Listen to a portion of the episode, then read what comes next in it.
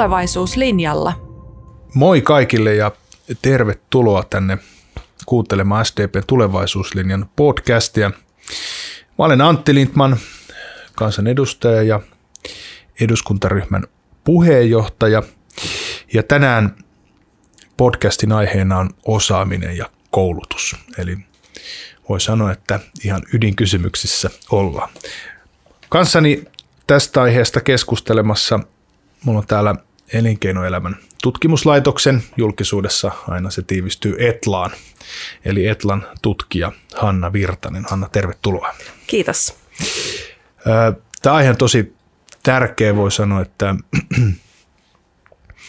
ehkä meidän kansainvälisen menestymisen kannalta yksi pääkysymyksiä, minkälaista osaamista, miten vahva osaamispohja ja minkälainen sivistys, sivistysyhteiskunta Suomi on.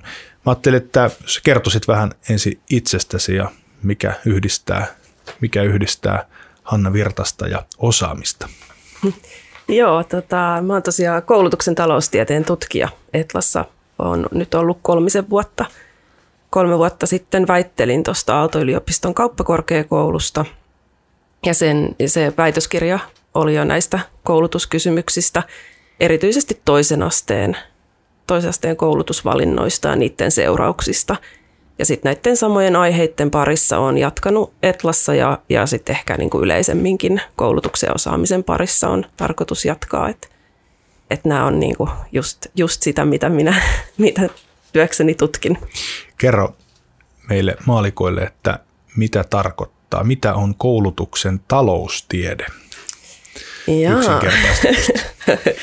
No tota, taloustieteessähän me paljon puhutaan niin lähestymistavasta ja menetelmistä, että taloustiede antaa siihen sen niin kuin, tavallaan viitekehyksen ja, ja esitystavan ja muuta. Sitten kun on erikoistunut nimenomaan koulutuskysymyksiin taloustieteilijänä, niin sitten käyttää niitä taloustieteen menetelmiä, tutkimusasetelmia siihen ö, koulutuksen koulutussisältöiseen aiheisiin tutkimuskysymyksiin, eli mun tapauksessa sitten – aika paljon sitä, että miten erilaiset koulutusvaihtoehdot vaikuttavat yksilöiden työmarkkinoilla menestymiseen tai, tai miten yksilöt tekevät koulutusvalintoja, mitkä asiat vaikuttaa näihin valintoihin. Ja näillä kaikilla valinnoilla on tietysti suuri vaikutus siihen, että minkälainen on Suomen talous ja sitä kautta ehkä myöskin hyvinvointi.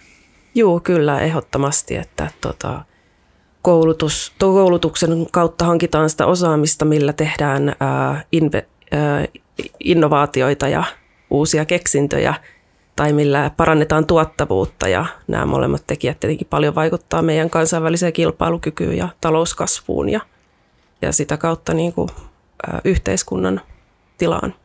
Erinomaisen hieno juttu, että ollaan, ollaan saatu nimenomaan sut, koska tämä miten, mikä yhteys koulutuksella ja meidän ikään kuin hyvinvoinnilla ja, ja myöskin mikä yhteys koulutukselle ja osaamisella on, on Suomen taloudellisen tilanteeseen, erityisesti pitkällä aikavälillä, niin on, on meidän ihan ydinkysymyksiä varmaan näissäkin myöskin näiden vaalien yksi keskeisimmistä kysymyksistä. Mutta miten sä arvioisit tutkijana, tuota, että miten viime vuosien päätöksiä niin kuin osaamisen näkökulmasta – ja sen näkökulmasta, että miten koulutukseen tehdyt säästöt tai panostukset on, on vaikuttanut tai miten ne vaikuttaa Suomen talouteen tai kilpailukykyyn tai ylipäätänsä tähän meidän osaamispohjaan. No kyllähän niin kuin viime vuosien päätöksenteossa on korostunut nämä säästöt ja leikkaukset koulutukseen, mitkä on ollut aika surullinen asia, että, että varmasti tehostamisen tarvetta on, kautta rantain, mutta että sit pikemminkin olisi voinut miettiä jotain kannustimia, millä, millä niitä resursseja kohdennetaan tehokkaammin. Et leikkaukset on kyllä ollut varmasti huono, huono suuntaus, mutta nyt on ollut kauhean positiivista tämä viimeisen vuoden ajan keskustelu siitä, että, että on nimenomaan ruvettu pohtimaan vähän toisella tavalla sitä ymmärretty taas muistettu se koulutuksen tärkeys ja ja että mikä rooli sillä on itse asiassa kaiken kannalta. Joo, tämä on, on varmaan johtuen siitä, että on tehty isoja, isoja säästöjä, varsinkin heti alkukaudesta ja myöskin nyt tällä hetkellä on tuolla toisella asteella, varsinkin Amiksessa, niin mm. on, on, on voimassa nämä aika isot säästöt ja sieltä tulee paljon palautetta. Meidän näkö, näkemys on se, että nämä tietysti nämä säästöt, koulutus on niin kuin väärä leikkauskohde, koska se siinä ammutaan omaa jalkaa ja, ja pitkän aikavälin kasvua, erityisesti pitkän aikavälin kasvua siinä tota, heikennetään. Mutta jos jotain positiivista, niin on se, että todella että nyt on aika moni ihminen herännyt siihen, että kuinka tärkeä osaamis, osaaminen on ä, tuota, ä, Suomelle ja sen, sen menestykselle. No tota, eli, eli varmaan on niin, että, että voiko sen kiteyttää niin, että toivetta on, että, että ensi vaalien jälkeen Suomessa vähän niin kuin käännettäisiin suuntaa ja, ja, ja niin kuin leikkausten sijaan niin yritettäisiin tehdä investointeja ja satsauksia tänne osaamispohjaan. Joo, kyllä ehdottomasti. Ja se, niin kuin jos ajattelee julkisen talouden kannalta, niin kyllähän koulutus on nimenomaan investointi. Et, et on, ongelmahan siinä vähän on se, että et, menot ja kustannukset tulee nyt ja sitten nämä hyödyt tulee vähän vasta pidemmällä aikavälillä. Niin tämä onkin hyvä kysymys, jos me tähän vielä, että, että moni on voinut miettiä sitä, että vaikka nyt viime vuosina tai viimeisen neljän vuoden aikana aikaisemminkin on tehty säästöjä tänne koulutukseen, niin miten on mahdollista, että kuitenkin taloudessa menee nyt niin hyvin, että eletään niin kuin suhdanne huippua. Osaatko selittää maalikolla sitä, että miten tämä on mahdollista? No näähän tulee näkyviin sit todella pitkällä aikavälillä, mikä mikä nimenomaan sitten tekee niistä ehkä sillä helposti ajatellaan säästöinä, vaikka itse asiassa kysymys voi olla siitä, että panostetaanko koulutukseen nyt vai sitten tulonsiirtoihin ja terveysmenoihin ja rikollisuuden torjuntaan ja tuomioistuimen toimintaan parinkymmenen vuoden päästä. Just näin, eli sillä tavalla niin kuin, koulutuksesta säästäminen voi sillä tavalla olla, olla tota houkutteleva kohde, niin kuin on esimerkiksi viime vuosien aikana nähty, että ne vaikutukset tulevat pitkällä aikavälillä näkyviin. Eli ne koulutussäästöt, mitä esimerkiksi nyt viime vuosien aikana on tehty ihan varhaiskasvatuksesta yliopistoon, niin niiden kanssa sitten eletään silloin 20-luvun puolivälissä tai loppupuolella. Joo, kyllä. No hyvä. Eli voi sanoa, että, että suuntaa pitää kääntää nimenomaan sen takia, että, että – jotta Suomi pitkällä tähtäimellä pärjää, jotta meidän talous, työllisyys saadaan kestävälle pohjalle, varsinkin sitä tilannetta varten, että sitten kun Suomi ikääntyy, niin sitten tämä pitkäaikavälin menojen ja tulojen ikään kuin epäsuhta, niin, niin jos, jos sitä ei saada korjattua, siinä paras lääke on tietysti työllisyyden nostaminen ja, ja silloin vahva kytkös tähän osaamiseen. Jos tässä ei onnistuta, niin sitten, sitten edessä on, on leikkausten kierre ja se varmaan me pyritään välttämään. Tota, Etla julkaisi tämmöisen, tämmöisen tuota, muistioita tulevalle hallitukselle, tämmöisen aika paksun paperipino, jossa on vähän eri, eri teemoja, politiikan painopisteitä käyty läpi. Ja, ja yksi osio on nimenomaan tämä, että koulutus, otsikolla koulutuspolitiikan kehittämistarpeet. Mitkä on koulutuspolitiikan kehittämistarpeet tulevalle hallitukselle?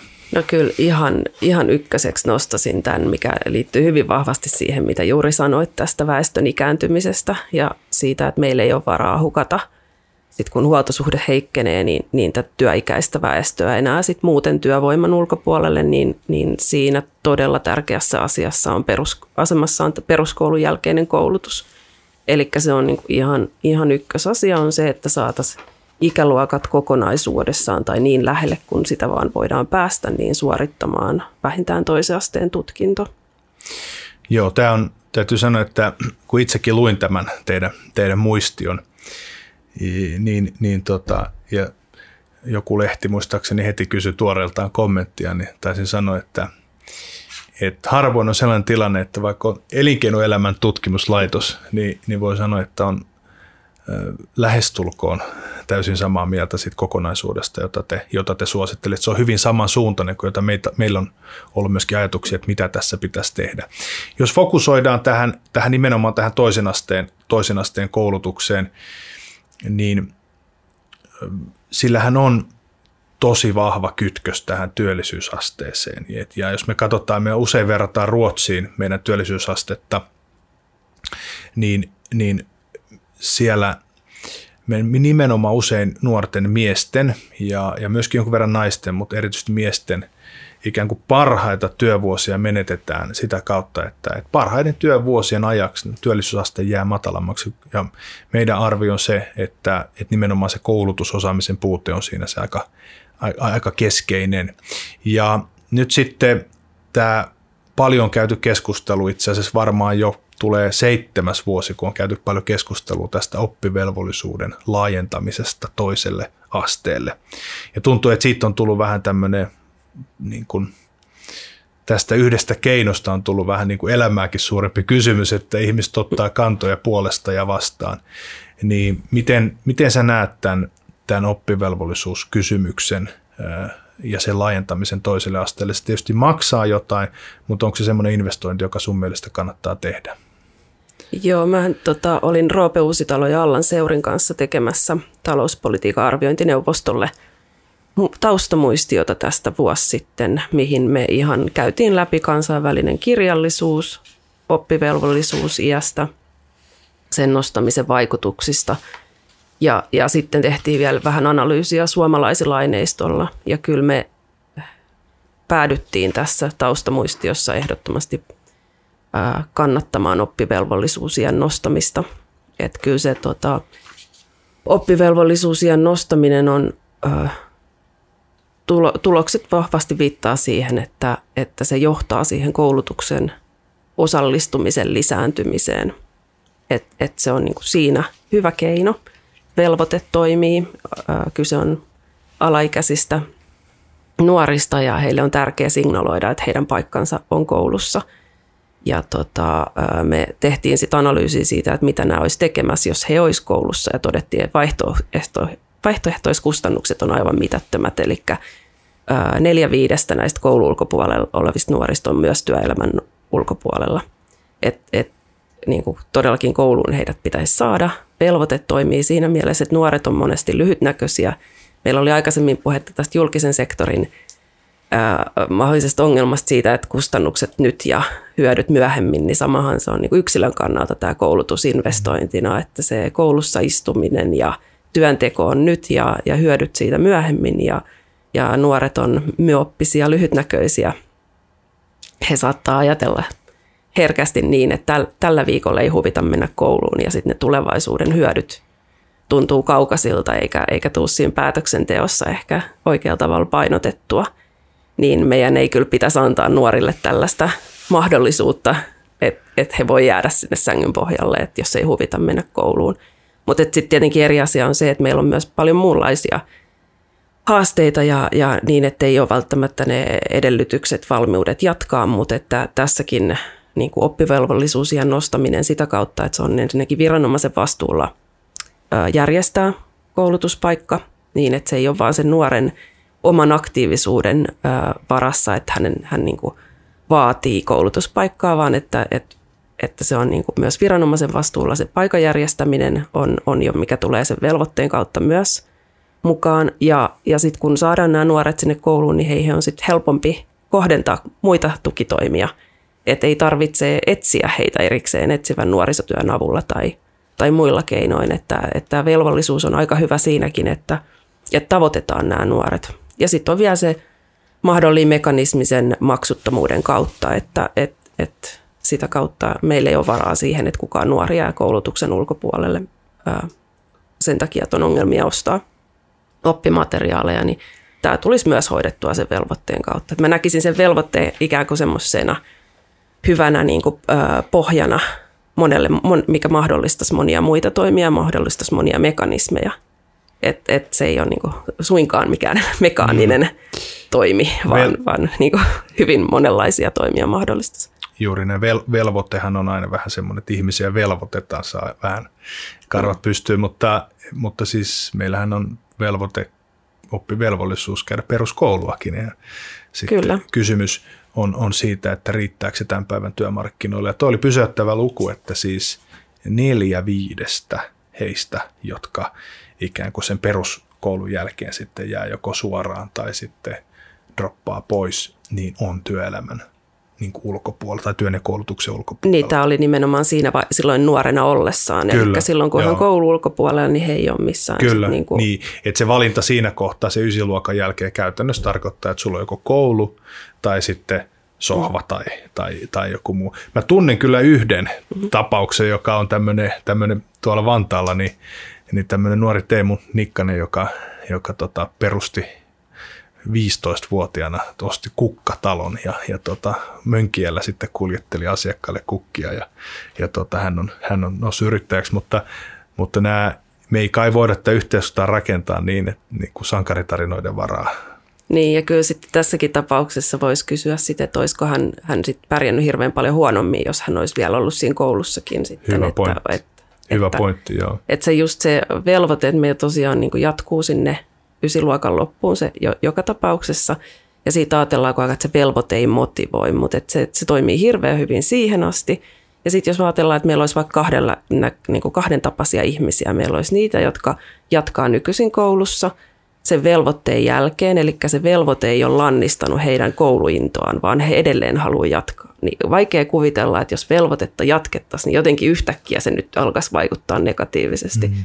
Ja sitten meillä on nämä, jotka ei jatka, ilman velvoitetta, niin mä nyt olisi hirveän huolista, että me, me jotenkin tehdään jotain haitallista heille, jos me nyt heidät sitten velvoitetaan. Että et he ei selkeästikään ollut vielä riittävän kypsiä tekemään tätä Joo. valintaa itse.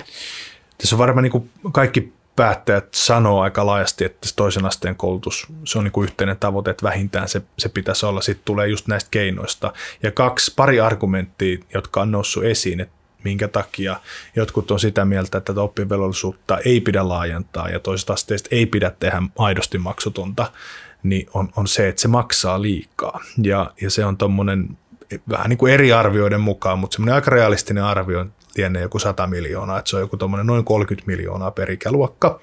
Sitten tietenkin, jos oppimateriaaleja ja, ja niin kuin digioppimista ja tämmöistä kehitetään, se voi tulla siitä aika paljon alaskin. Mutta mikä sun, jos otetaan vaikka se 100 miljoonaa esimerkiksi, se niin kuin tuntuu aika isolta määrältä rahaa, niin, niin, tota, niin onko se, onko se liian kallis vai onko se niin kuin, maksi, jos tämä tehdään ja nyt investoidaan 100 miljoonaa, niin maksaako se itsensä takaisin ja miten se sitten maksaa, jos se maksaa? Me tehtiin hyvin karkeita laskelmia siinä arviointineuvoston taustamuistiossa ja – siinä me kyllä todettiin, että hyvin, hyvin äh, hepposilla, heikoilla oletuksilla, niin se maksaa itsensä takaisin. Eli siis niin kuin, niin kuin alakanttiinkin tehdyillä arvioilla se Nimenomaan näin, takaisin. joo. Nä, Eli tätä tarkoitin heikoilla. Tu- mistä se raha tulee? No me, me otettiin siinä laskelmassa huomioon itse asiassa vaan ö, tulonsiirtot, ö, verotulot. Eli, Eli parantuneen työllisyyden kautta ja sit sitä kautta verotuloja ja vähentyneet tulonsiirrot. Joo, eli jos nyt sitten Mikko sen sijaan, että hän jää ikään kuin kotiin tai, tai hengaamaan kavereiden kanssa menee kouluun, niin jos katsotaan näitä kahta vaihtoehtoja, niin onko niin, että tässä ensimmäisessä vaihtoehdossa, että mene kouluun toiselle asteelle, niin on todennäköisempää, että sä no, oot toimeentulotuen tai muiden tota, etuuksien varassa ja sitä kautta, että olet tietysti töissä ja maksat veroja, mutta jos menee kouluun, on todennäköisempää, että sä menet töihin, niin silloin on todennäköisempää, että sä saat myös vähemmän tulonsiirtoja ja toisaalta sitten maksat enemmän veroja. Joo, kyllä näin. Ja sitten toisaalta, jos kummaskin tapauksessa sattuisi työllistymään, niin sitten on vielä todennäköisempää, että päätyy työhön, mistä maksetaan paremmin, jolloin jälleen maksaa mm. verojakin enemmän. Ja näistä laskelmista mietittiin huomioimatta vielä terveysmenot, mitkä voi olla hyvinkin merkittäviä että et paljon tiedetään ainakin yhteydestä, koulutuksen ja terveyden yhteydestä siitä, että terveysmenot on merkittävästi suurempia sillä ryhmällä, joka on pelkän peruskoulun varassa. Ja sitten toisaalta nyt meillä on tehty, vattyöpaperi tuli hiljattain, oli Kristiina Huttunen, Tuomas Pekkarinen, Roope Uusitalo ja minä tekemässä – missä, missä kato, päästiin ihan tähän syy-seurausyhteyteen ja todettiin, että tämä niin kuin peruskoulun jälkeen koulutuksen ulkopuolelle jääminen toden, ö, lisää todennäköisyyttä tulla tuomituksi käräjäoikeudessa 10-15 prosentilla. Eli tästä tulee vielä niin kuin sitä kautta valtavia menoja tuomioistuimen kautta. Ja, Joo. Et, Eli... et kyllä tästä niin kuin, ja nämä kaikki mietittiin niistä laskelmista ulkopuolelle ja siitä huolimatta oltiin sitä mieltä, että et, et helposti tulee kattamaan nämä kustannukset. Joo, aika, aika pysäyttävä fakta, että siis onko niin tiivistää näin, että, että jos nyt päätetään, että oppivelvosta laajennetaan sinne toiselle asteelle, niin, ja tulee worst case scenaario, niin se maksaa itsensä takaisin vähintäänkin. No niin, nämä on tietenkin hirveän hankalia asioita arvioida, mutta että kyllä meidän karkeat laskelmat kyllä niin kuin viittasi siihen suuntaan. Joo. Että tota, ja sitten onhan tässä kyse myös niin kuin, äh, siitä inhimillisestä puolesta, että vaikka taloustieteilijänä tässä siitä muistutan, että, tota, että kyllähän tämä niin kuin ennen kaikkea tämä olisi niiden yksilöiden kannalta niin, niin äh, kaikella tavalla parempi, että heillä on valmiudet ja edellytykset sitten niin, äh, toimia – Joo. työelämässä. No sitten vielä toinen asia, mikä on niin usein argumentti tätä vastaan, on se, että ei kannata käyttää sitä 100 miljoonaa tähän oppivelvollisuuden laajentamiseen, vaan kannattaa käyttää se siihen, että panostetaan siihen opetukseen siellä amiksessa ja lukiossa tai panostetaan siihen, että siellä asiat järjestetään niin, että moni ei sitten niin kuin, niin kuin lopettaisi tai keskeyttäisi. Eli, eli se on tärkeämpää kuin se, että laajennetaan tätä velvollisuutta ja se olisi niin kuin vaikuttava, niin kuin se olisi enemmän vaikuttavampaa, niin onko sinulla tähän joku kommentti? No siis toki äh, siellä on, on varmasti paljon nuoria, joilla on, on puutteita valmiuksissa jatkaa koulussa ja he tarvii aikaisempaa parempaa tukea ja näihin pitäisi panostaa. Itse asiassa suurin osa näistä oppivelvollisuusien nostamisen kustannusarvioista – sisältää useita kymmeniä miljoonia euroja, mitkä on kohdennettu nimenomaan näihin tukitoimiin. Että ne on tavallaan mm. siellä laskelmissa sisällä.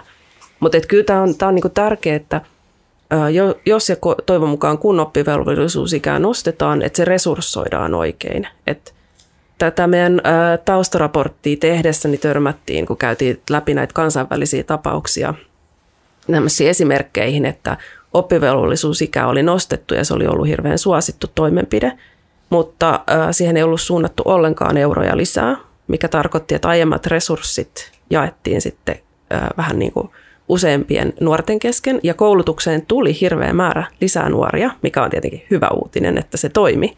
Se toi niitä nuoria kouluun, mutta se toi sinne nuoria, joilla oli vielä erityisiä haasteita. Ja, ja nyt sitten resursseja oli vielä ikään kuin per oppilas niin kohden niin niukempia. Ja tämä hyvin nopeasti kääntyi sitten siihen, että että ö, oppivelvollisuusikä laskettiin takaisin aiemmalle tasolle, koska se rupesi aiheuttaa sit ongelmia kaikki oppimiselle siellä koulussa. Että et tavallaan se, se on toimiva toimenpide, kunhan se resurssoidaan oikein.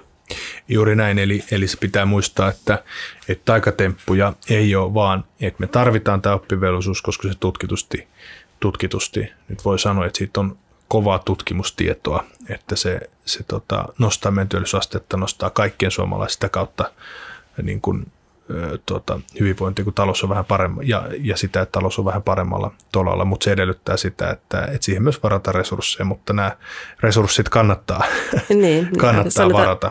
Sanotaan niin, että se tut, vahva tutkimus näyttää siitä, että se tuo niitä nuoria kouluun ja sitten me tarvitaan näitä – resursseja siitä, että me saadaan siitä niiden koulussa olosta hyödyllistä. Kyllä. Hei, tämä oli tärkeä. Me nyt käytettiin aika iso osa tähän. Tämä mm. oli tärkeä, koska mä luulen, että tästä tullaan nyt tulevina viikkoina aika paljon keskustelemaan. Ja sen takia on hyvä, että katsojille tai kuulijoille, että olette malttaneet kuunnella, koska, koska päivän politiikassa se tiivistyy aina sloganeiksi ja, ja, ja sen takia on hyvä, että on pystytty tätä vähän, tätä vähän avaamaan. Ja tämä on, voi sanoa, että itsekään silloin en ehkä tajunnut, kun 2013 tätä lähettiin täällä SDPn piirissä tosi vahvasti ajamaan, niin ehkä silloin ei vielä edes tiedetty, että mitä kaikkia vaikutuksia on, täällä on, tai olisi toteutuessa on hyvä, että tämä on nyt tarkentunut. Ja, ja, ja tässä matkan varrella on huomattu just se, että on tutkija toisensa perään ja ehkä eri tahot yhteiskunnassa on tullut sitten, sitten tälle kannalle. Ja mä luulen, että tämä on yksi ehkä tärkeimmistä toimenpiteistä osaamisen puolella, mikä pitää tehdä. Ja SDPlle tärkeä tavoite investointi, jolla me nähdään, että saadaan nuorten hyvinvointia parannettua ja myöskin Suomen työllisyysastetta kestävästi nostettua. Mutta mennään vielä nyt muihin asioihin, ei ehkä näin perusteellisesti kuin tähän, mutta koska, koska tämä oli niinku sun ihan leipälaji ja, ja, ja meidän tärkeä tavoite, niin sen takia käytettiin aikaa. Mutta sitten toinen oli viesti tähän varhaiskasvatukseen. Se oli teillä toinen, että et nythän on, tässä on ollut viime aika, varhaiskasvatusuudistus on, on tehty, siellä on sisällöllistä kehittämistä tehty, mutta se, mistä on nyt paljon puhuttu viime aikoina, on se, että tätä varhaiskasvatusoikeutta rajattiin tietyltä ryhmiltä, esimerkiksi työttömiä lapsilta tietyn edellytyksiä myöskin sitten tämä ryhmäkokoihin, eli, eli tuota, aikaisempaa isompia ryhmiä on mahdollista pitää päiväkodeissa ja aiemmissa isos, isommissa ryhmissä on mahdollista varhaiskasvatusta suorittaa. Niin miten sä näet tämän, että mitä terveisiä tänne varhaiskasvatuksen puolelle olisi ja mikä merkitys sillä on sitten tämän, niin kuin voi sanoa, että Suomen taloudelliseen kestävyyteen tulevaisuudessa tai kansalaisten hyvinvointiin? No kyllähän se niin kuin varhainen puuttuminen sitten semmoisissa niin kuin monissa, monissa tilanteissa niin on, on oikein suositeltavaa, että siinä on ensinnäkin näille niin kuin investoinneille saadaan pitkä aika, milloin niitä hyötyjä saadaan, ja se auttaa sitten varmasti, jos saadaan niin varhaisessa vaiheessa ehkäistyä kaiken näköisten ongelmien syntymistä, niin se auttaa sitten jo muun muassa peruskoulussa annettavien resursseista saataviin hyötyihin, jos on niin oppimisilo kohdallaan sen sijaan, että siellä ruvetaan korjailemaan sitten jotain, mitä olisi jo niin pystytty aikaisemmin puuttua. Ja, ja tota, kyllähän Suomessa tämä varhaiseen kasvatukseen osallistumisaste on, on aika matala ja, ja erityisesti tutkimusnäyttö viittaisi siihen, että, että heikommasta sosioekonomisesta asemasta tulevat niin hyötyisi siitä, varhaiska- jos on laadukkaaseen varhaiskasvatukseen osallistumisesta – ja, ja sitten tietenkin myös maahanmuuttajataustaiset, se on jo, voi ajatella, että jo kielen oppimisen kannalta hyvä asia. Tota, mutta se onkin sitten hankalampi kysymys, että miten sitä osallistumisastetta juuri näissä ryhmissä saataisiin lisättyä. Et nythän meillä on myös jo tarjolla maksutonta varhaiskasvatusta, jos perheen tulot on aika pienet. Ja silti näissä ryhmissä saattaa olla osallistumisastekin huonoa. Et jotenkin tuntuu, että tämä maksuttomuus ei nyt välttämättä ole siellä se, se ongelma, vaan että se maksuttomuus voisi olla nimenomaan sitten taas tulonsiirtoa hyvin toimeen tuleville perheille. Et ehkä sitä, niin kuin, se on aika ää, alhaalla se raja, kun maksuja ruvetaan perimään, että sitä voisi kenties nostaa. Voisi niin lisätä sitä progressiota siinä.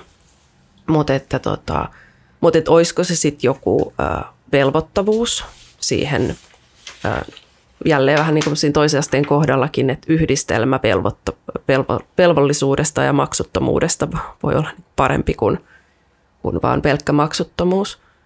Että et olisiko se sitten, että esikoulu olisi vaikka kaksivuotinen, että voisiko se sitten parantaa niitä valmiuksia. Mutta kyllähän yleensä, jos puhutaan varhaisesta puuttumu, puuttumisesta kirjallisuudesta, niin tarkoitetaan niin kuin jo todella varhaisia vaiheita, ihan ensimmäisiä elinkuukausia – et siinä mielessä silloin niin nämä varhaiskasvatusasiatkin oli jo vähän myöhässä. Et kyllä varmaan niin kuin meillä on hyvin kattava neuvolajärjestelmä, missä tavoitetaan suurin osa perheistä. Niin siellä se niin kuin perheiden tilanteisiin puuttuminen, tiedon, tiedon antaminen ja tuen antaminen niin voisi olla se kaikkein itse asiassa niin kuin tehokkain mm. tuottavin investointi. Täällä teidän, täällä teidän raportissa tai suosituksissa sanotaan näin, että että yksimielisiä näkemyksiä toimenpiteistä varhaiskasvatuksen osallistumisen lisäämiseksi ei ole.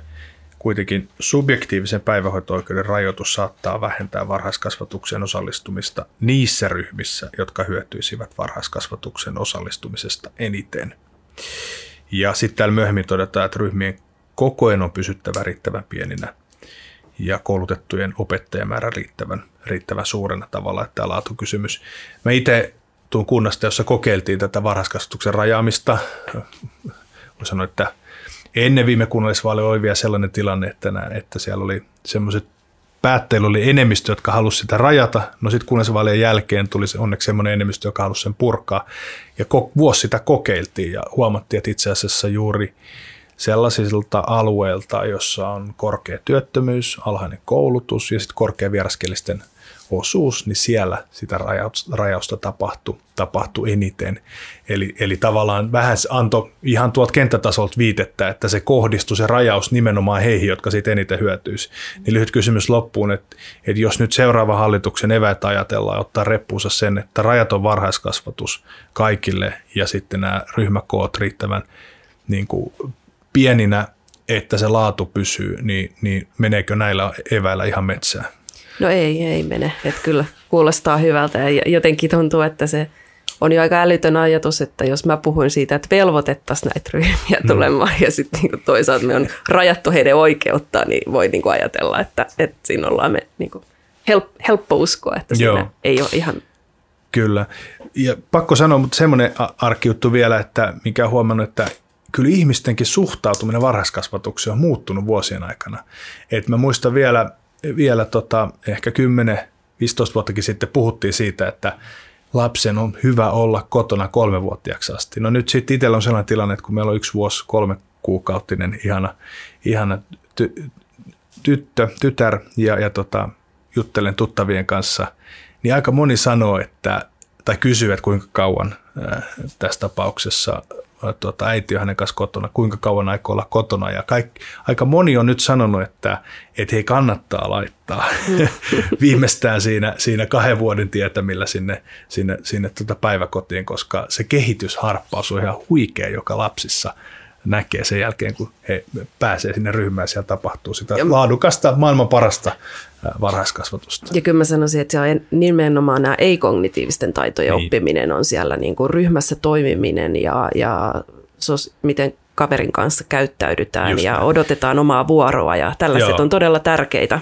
Eli ei, ei niinkään se, että, että oppii, oppii laskemaan tai, mm. tai tuota, piirtämään, vaan nämä sosiaaliset taidot, jotka, jotka sitten ehkä tulevaisuuden työelämässä on vielä tärkeimmät. Joo, no kyllä siihen viittaa Kyllä, juuri tutkimus. näin. Tähän, tätä halusin, yritin tässä niin kuin vielä, vielä niin sanotusti vääntää rautalangasta. Et yhteenvetona varmaan se, että on helpompi rakentaa vahvoja lapsia kuin korjata rikkinäisiä aikuisia. Kyllä. Tota, no sitten vielä, vaikka aika juoksee, niin, niin mä ajattelen, että, että yksi yhden näkökulma halusin ottaa esiin vielä ja käydä sitä vähän läpi tämä osaamistaso kaiken kaikkiaan Suomessa. Mehän on totuttu siihen, että me on niin kuin Suomi, puhut, Suomi on osaamisyhteiskunta, me on niin osaamisperusteinen talous ja, ja, ja meidän niin kuin vahvi vientivaltio on se niin kuin hieno suomalainen työ ja osaaminen, jota viedään maailmalle sit eri muodoissa palveluiden erilaisten tuotteiden muodossa. Ja me nähdään maailmalla, että kilpajuoksu on ihan kovempaa. Mis, mihin suuntaan on suomalainen osaamistaso kehittymässä tällä hetkellä? No merkit ei ole ollut kovin ruusuisia. Et, et se on tietenkin yksi asia, mihin, mihin pitäisi puuttua. Et yksi on tämä korkeakoulutettujen osuuden kasvun pysähdys, jopa kääntyminen laskuun, mikä on, on niin kuin ehdottomasti asia, mikä pitäisi korjata. Mutta sitten paljon on semmoisia merkkejä siitä osaamistason laskusta, mihin ei tiedetä syitä. Me ei tiedetä – ää, miksi ne aikanaan nousi, eikä me tiedetä, miksi ne on nyt kääntynyt laskuun, niin muun muassa PISA-tulokset. Ja tota, tässä on kyllä tutkimuksella vielä paljon tekemistä. Ja mä ehkä nyt sitten tässä sanon tähän tutkijan näkökulmaa siitä, että meillä on hirveän hienot rekisterit ja aineistot olemassa, mitkä mahdollistaa paljon tutkimus tiedon keräämistä siitä peruskoulun jälkeen eteenpäin. Et mä oon väitöskirjassani keskittynyt toisen asteen koulutukseen, koska siitä on saatavilla aineistoa – mutta meillä ei ole rekisterejä, mitkä olisi yhdistettävissä tutkimuskäyttöön niin peruskoulusta tai, tai sitä varhaisemmista vaiheista. Et, et meillä oli kaikki tutkimuslaitokset, taloustieteen tutkimuslaitokset, palkansaajien ja elinkeinoelämän ja VATTI ja muut lähti allekirjoittamaan, että oltaisiin saatu ö, opettajarekisteri. OAJ oli myös siinä mukana ja, ja tota, saataisiin yhdistettyä niin oppilaat opettajiin jo peruskoulun aikana – päästäisiin ihan eri lailla tutkimaan tätä ja mielellään tietty jo ihan sieltä neuvolasta lähtien, niin, niin ehkä päästäisiin pikkuhiljaa sitten tutkimaan sitä, että mikä toimii ja mikä ei toimi. Et nyt, nyt valitettavasti aineistet ei mahdollista sitä. Tota, törmäsin semmoiseen, semmoiseen hätkähdyttävään asiaan, että, että jos nyt kehitys ei muutu, niin vuonna 1977 syntynyt sukupolvi jää Suomessa ää, niin kuin kaikkien aikojen koulutetummaksi, kun Suomi, joka on ajatus joka on rakennut sillä ajatuksella, että vanhemmat on aina ikään kuin halunneet lapsille aina paremman koulutuksen, sitä kautta paremman elämän, sitä kautta varmaan Suomi on mennyt eteenpäin.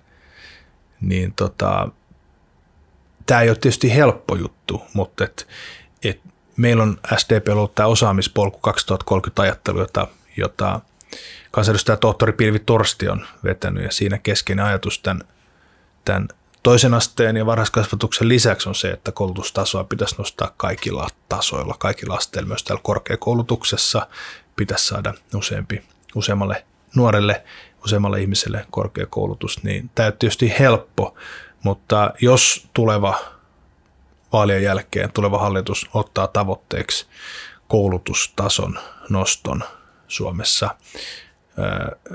Kun sitäkin puhetta on paljon, että että tarvitaanko me nyt niin paljon koulutusta tai eikö mm. voisi riittää vaan toisille alempi koulutus, niin onko tämä oikea tavoite ja jos sä sanoisit, että pari, pari ehkä keskeisintä keinoa, mitä tässä pitäisi tehdä?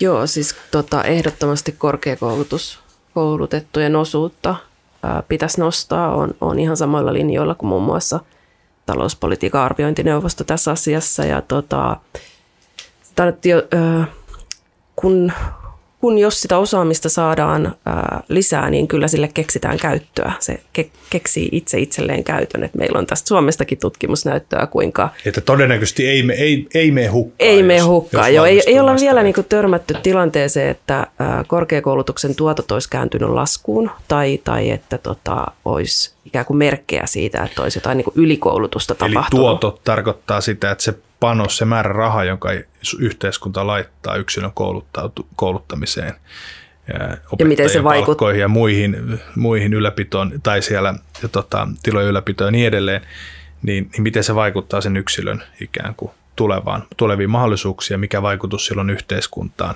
Joo, niin, niin, kuin, niin se tuotospanos niin sanotusti ei mene hukkaan. Joo, ei, ei ole mitään merkkiä siitä, että olisi jotenkin ylikoulutusta. Että et kyllä niin kuin edelleenkin tämä on tärkeä tavoite – ja tota, sitä osaamista tarvitaan ennen kaikkea nyt työn murroksen ja muun kautta niin kuin on, on tätä ajateltu. Mutta että ää, nyt tässä aikaisemmin just puhuttu paljon näistä panostustarpeista, investoinnin tarpeista näihin varhaisiin vaiheisiin ja, ja niin kuin toiselle asteelle.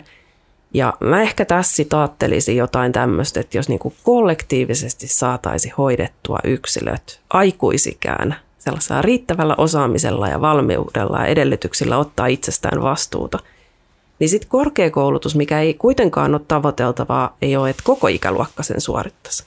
Et, et se, se olisi jo ehkä liikaa koulutusta. Niin tota, tässä kuitenkin sit on, on vain osa, joka siitä tulee hyötymään. Että et on se joukko, joka siitä hyötyy, ne, jotka sinne osallistuu. Ja mitkä hirmu, niin kuin harmillisen usein Suomessakin edelleen tulee hyvästä kotitaustasta tai, tai varakkaimmasta perheistä nyt – niin, tota, niin siinä oikein sanoisin, että, että semmoinen niin kuin, vaikka edelleen kannattaa sitä ja kannata vahvasti sitä, että se olisi vahvasti julkisin varoin tuettua, koska siinä on ulkoisvaikutuksia ja halutaan pitää mahdollisuuksien tasa-arvosta kiinni, mutta yksilöt myös itse kantaisi jonkunnäköistä vastuuta sit niistä kustannuksista. Että nämä tota, tuloihin sidotut lukukausimaksut, mitä Iso-Britanniassa on ollut käytössä, niin voisi olla hyvin, hyvin niin kuin hyödyllinen ja ää, harkittava keino Suomessakin niin siihen, että, että sen avulla korkeakoulutussektoria laajennettaisiin. Että tässä on niin kuin tosi tärkeää olisi se, että sitä kautta saataisiin lisää laajennettua sitä korkeakoulutusta, mutta että sitten on todella tärkeää pitää sit mahdollisuuksien tasa-arvosta kiinni ja nämä tuloihin sidotut lukukausmaksut voisi olla aika niin kuin, ö, tota, hyvä järjestelmä siinä, niin kuin näiden molempien tavoitteita silmillä pitäen. Joo, tämä on hyvä, hyvä tähän loppuun, että, että kun oltiin tässä alussa niin herttaisesti yksimielisiä, niin hyvä, että tähän loppuun saatiin vähän tämmöinen myöskin toinen näkökulma.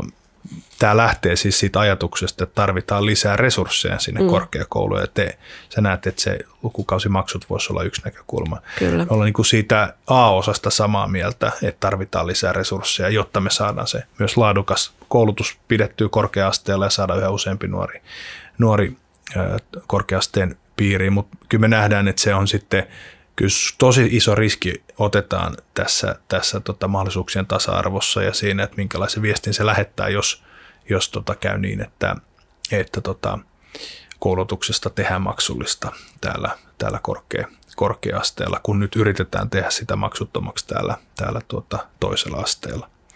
Mutta tota, tämän verran pitää särmää ollakin silloin, kun, silloin, kun tuota SDP-edustaja ja elinkeinoelämän tutkimuslaitoksen edustaja, edustaja Tut, kohtaa. Tutkija. Tai tutkija, tutkija kohtaa, joo.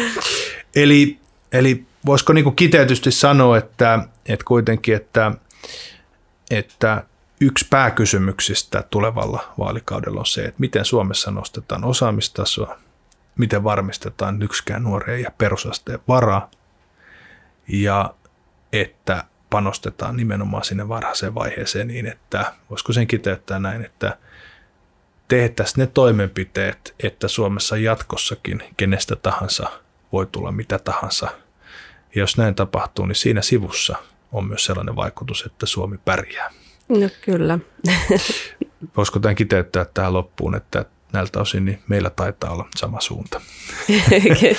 no joo, näin. Kiitos, kiitos Anna näistä, näistä arvioista ja, ja tota, tämä on selvästi mennyt eteenpäin tämä keskustelu ja mä uskon, että keskustelu jatkuu. Kiitos kuuntelijoille, että jaksoitte, jaksoitte tänne, tänne loppuun asti.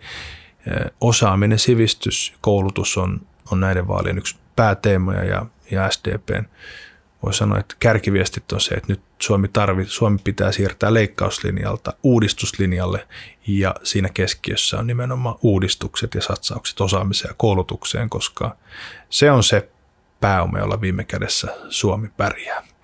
Kiitos Hanna, kiitos kuulijat, oikein hyvää. Kiitos. Jännittäviä vaaliodotusviikkoja. Tulevaisuuslinjalla.